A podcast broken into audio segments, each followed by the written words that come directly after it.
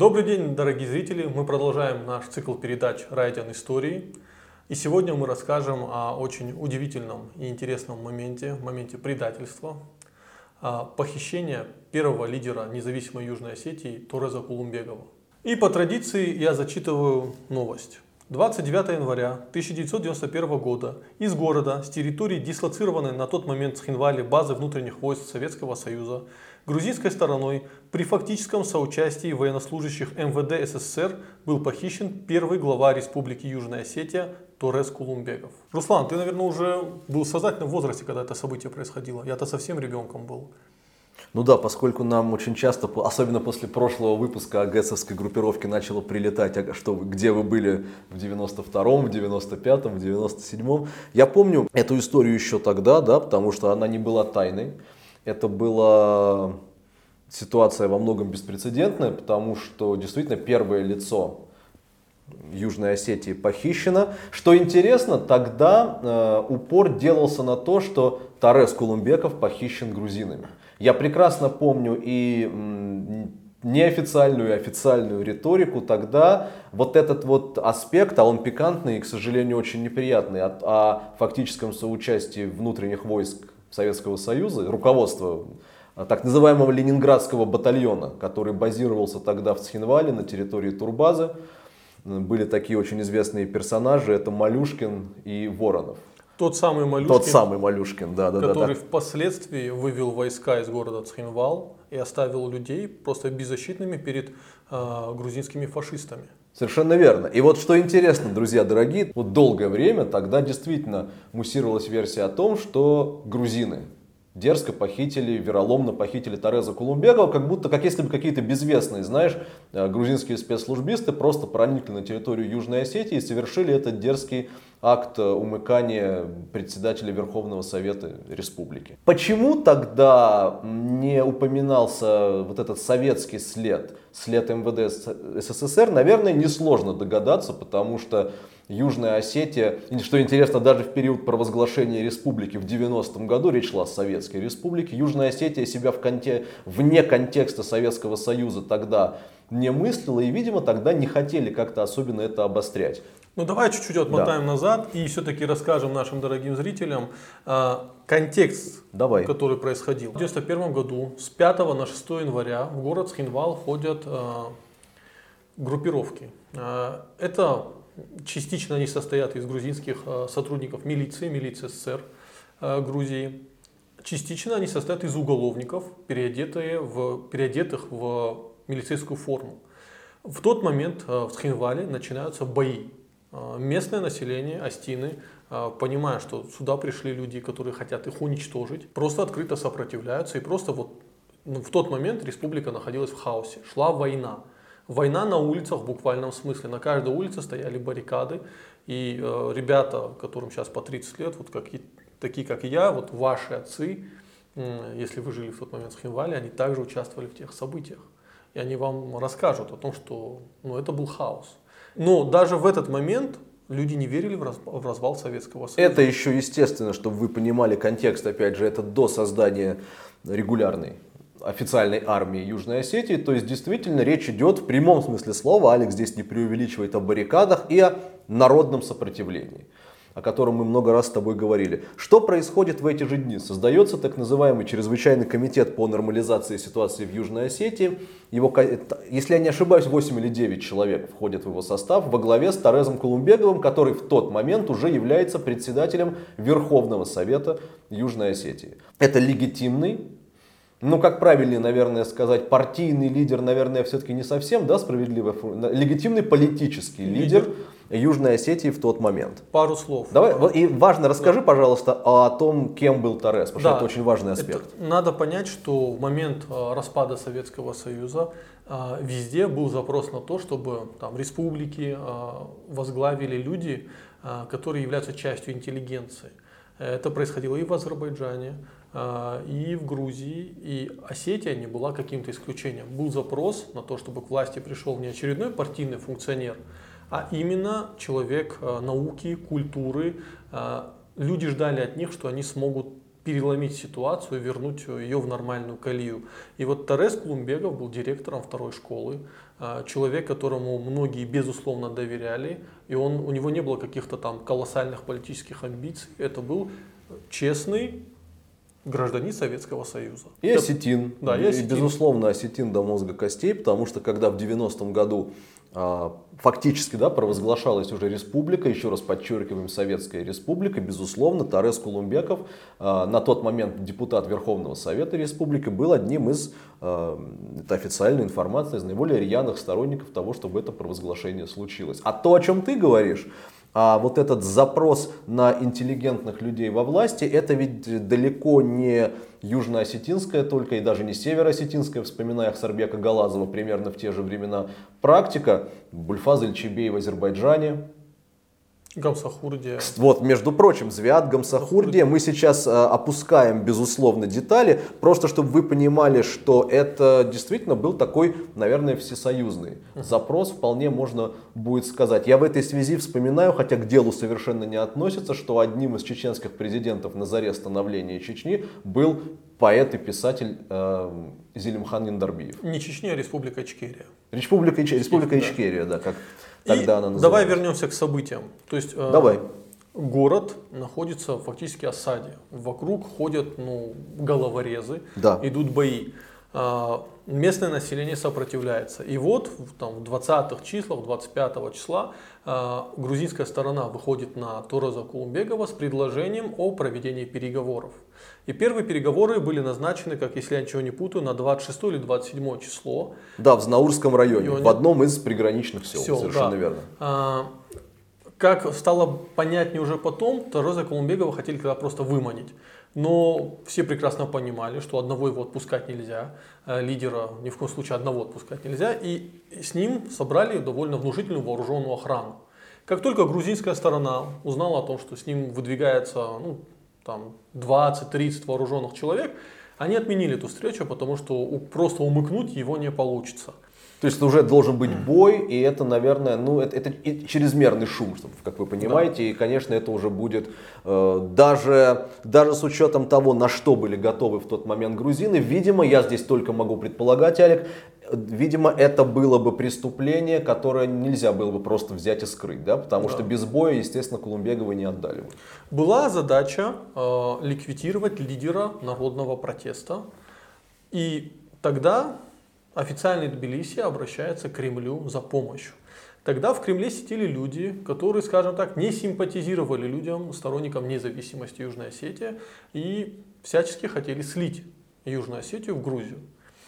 А, что происходит? А, тут подключается Малюшкин, тот самый известный, и он выходит на Туреза Кулумбегова и говорит, что 29 числа давай проведем переговоры на, на территории вот этой воинской части, а, которая находилась рядом с городом Схинвал. Естественно, Турезу Кулумбегову он гарантировал, что все будет окей. В тот момент никто не мог э, поверить вот в такую, такого уровня предательства. И Турас Кулумбеков буквально со своим водителем и еще с ним был... Очень любопытный человек с ним был, кстати, да. Э, Кузаев. Георгий Кузаев, Кузаев да. Э, североосетинский депутат, который после этого в ситуации никак не связанной с Южной Осетией, а связанной с Осетией Северной, был похищен тоже несколько, да. лет, несколько лет спустя. А то, о чем Алик говорит, чтобы вы просто понимали масштаб этого предательства, чтобы вы понимали масштаб случившегося. Давайте давайте предположим себе, что году, ну пусть будет в 2007 или в 2008, но еще до войны, в августе э, президенту Южной Осетии предлагают провести встречу с грузинами, ну по какой-то вдруг оказии на территории миро- российского миротворческого контингента, и оттуда его похищают в Грузию. То есть вот это примерно то же самое, что э, происходит с Торезом э, Кулумбеговым. Кулумбеговым. Естественно, а какая может быть охрана, если ты отправляешься в место дислокации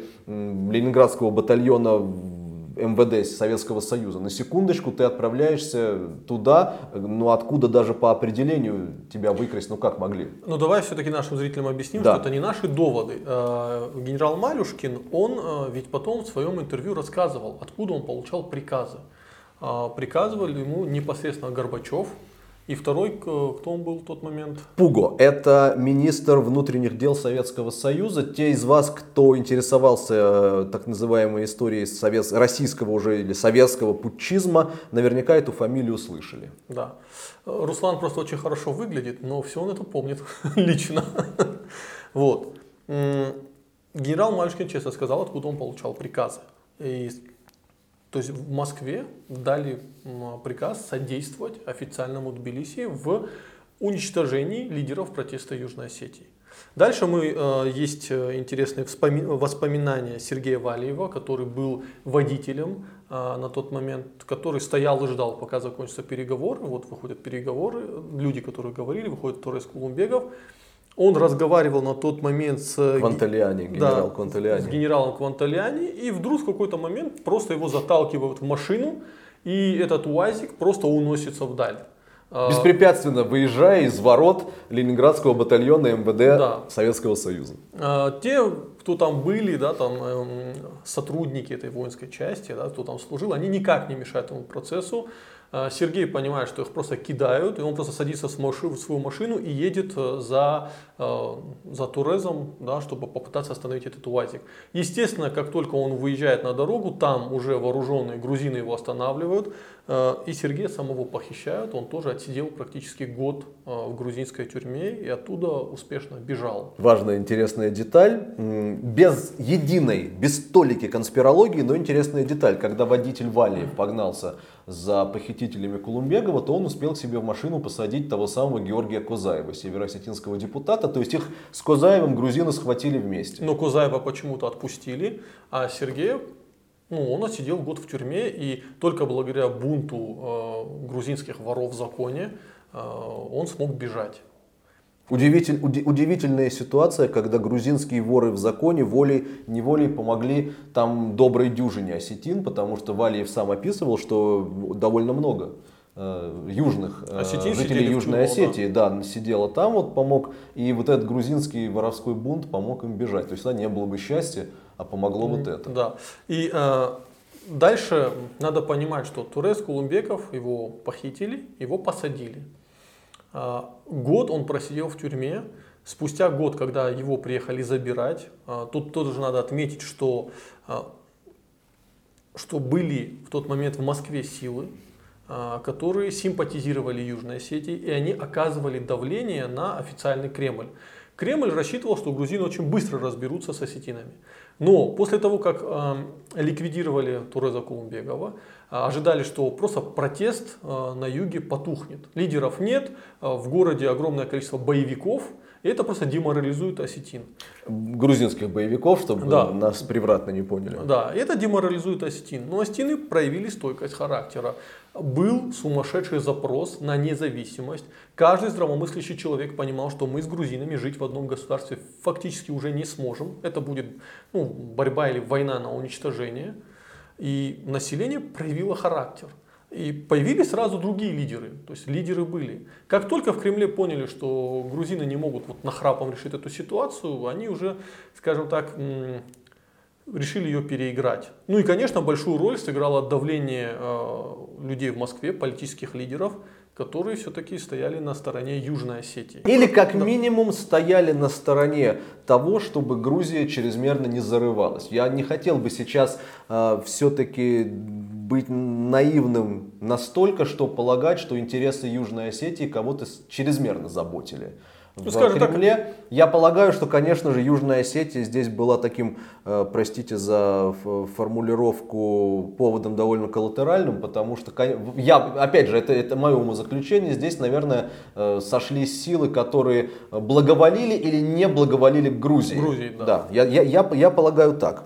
А, да, Торезот сидел ну, отсидел, это, наверное, не очень справедливая формулировка, потому что он не просто в ужасающих условиях находился, его, над ним издевались, его, его избивали все время. И без малого год, без 10 дней год, его в итоге освободили, причем из Южной Осетии туда на освобождение летал от представителей власти Станислав Кочиев, это спикер парламента уже южноосетинского, и летали люди из Красного Креста, кстати. Ну, что довольно распространенная практика да, в таких в таких ситуациях, его освободили. Там был очень символический момент, то есть они к вечеру ведь этим же вертолетом, вернее другим вертолетом уже вернулись из Грузии в Цхинвал. И вот этого, ну, измученного этого человека, его привезли, это был акт символизма, его привезли в здание Верховного Совета Южной Осетии. из Гасиев э, сказал ему, что ну, практически дословно Торес, вот это вот кресло, указал он на кресло спикера, которое Колумбегов занимал в момент похищения, я держал для тебя, вот, пожалуйста, ты дома, и вот твое кресло в целости и сохранности. И Торрес э, продолжил выполнять свои обязанности. Другое дело, и, наверное, это тоже обязательно нужно проговорить. Э, Клумбегова освободили за 10 дней до знаменитого референдума 19 января 1992 года. Тот самый референдум о независимости, о котором многожды мы уже с тобой в разных наших форматах рассказывали. О чем это говорит? Запрос на независимость, запрос на отделение от Грузии был настолько велик, что вот в этот год, что Колумбегова не было физически да, в Южной Осетии, не просто появились лидеры, но была сформулирована принципиальная позиция, была сформулирована, если хочешь, доктрина. И печальный может быть факт, да, но ведь Кулумбеков недолго, он э, до 93 -го года еще проработал в Верховном Совете, Судя по всему, место вот в этой новой политической реальности ему не нашлось. Что я имею в виду? Я, я даже не говорю о выдавливании сейчас. Я говорю о том, что, возможно, и в своем сознании он его не очень видел, поскольку был человеком ну, глубоко советским, да, а здесь пошла все-таки немного другая история. И да, действительно, место и символически, и физически это место осталось. Тарес Кулумбеков, вернувшись в Южную Осетию, продолжил исполнять обязанности председателя Верховного Совета Республики. Но, надо ведь помнить, он был освобожден за 9-10 дней до знаменитого референдума 19 января 1992 года, референдума о независимости. То есть вот этот год, когда Тареза Кулумбегова физически не было в Южной Осетии, год, когда его истязали грузины в Тбилиси, в застенках, в тюрьме, в республике не просто окрепло то протестное движение в Южной Осетии, о котором ты сказал, не просто появились лидеры, давай используем эту формулировку, пассионарные лидеры, но и была сформулирована внятная доктрина. Мы не можем жить с грузинами, имеется в виду э, не с людьми грузин, мы не можем жить в составе Грузии, да. Грузинского мы, государства. Государства, да. Мы, не, э, мы должны быть э, независимы от них. Появляются лидеры, которые не просто готовы с оружием в руках отстаивать независимость, да, э, в роли э, предводителей ополченцев, бригадных генералов. Я специально использую терминологию из, из, из разных географических точек, но появляются мыслители, которые в состоянии сформулировать ту самую доктрину и которые готовы внятно объяснить осетинам, почему они должны быть независимым государством, центру советскому и всему миру, Почему? Давай, давай все-таки будем точны. Почему Ось Южная Осетия должна быть независима от Грузии? Все-таки Советский Союз еще существует, да, поэтому безусловно. да. Тут да. еще такой момент, что э, Грузия все-таки рассчитывала э, потушить этот протест, но похищение Туреза Кулумбегова наоборот вызвало эскалацию, еще рост, резкий рост национальных чувств, потому что любое преступление в отношении Осетин со стороны грузинского государства это был еще один шаг в сторону независимости и понимания всеми жителями о том, что нам нужна независимость. А, давай все-таки а, один момент уточним. А, когда Туреза Кулумбегова освободили, каким его встретили? Это был человек с выбитыми передними зубами, то есть его пытали, изнеможденный, с огромным количеством ну, Можно я попрошу, перепиши изможденный, просто чтобы потом не докопались. А изнеможденный. А, изнеможденный. Давай заново начни, как его да. встретили. Вот это. Да. А, давай все-таки акцентируем момент на том, каким встретили Туреза Кулумбегова после его да. заключения. Это был человек с выбитыми передними зубами, э, изможденный, с огромным количеством хронических заболеваний, которые усилились в период его отсидки. А, надо понимать, что человека держали просто в ужасающих э, условиях специально, чтобы его морально сломать.